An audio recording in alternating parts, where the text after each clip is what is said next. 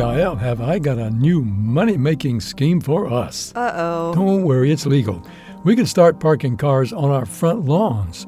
I'm thinking that's an easy hundred bucks a day. But Don, aren't you worried about the damage to the grass? Not at all. You see, the part of grass that's responsible for new growth is at the base of the plant. So even if the blades are harmed, it's not a big deal. That's how come we can mow grass without killing it. Maybe so, but think of all the damage to the soil. To the soil, Most of the long term harm from trampling is due to compacted soil.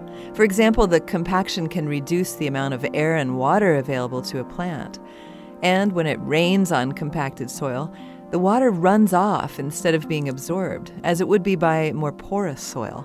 Or else, even worse, it'll just puddle and drown the plant. that would be bad. What's more, it's harder for plant roots to penetrate and work their way through compacted soil. And this can affect seed germination and the plant's ability to continue growing in that location. Wait a minute. So, how do they get all that beautiful grass to grow on football and baseball fields where there's much higher traffic than on my lawn? Grass on athletic fields is planted over a layer of sand, and that greatly reduces the problem of compaction. Oh well, why is it that these easy money schemes are never that easy? This moment of science comes from Indiana University. There are hundreds more moments of science on our website at a momentofscience.org, where you can also view videos and sign up for podcasts. Once again, our web address is a momentofscience.org.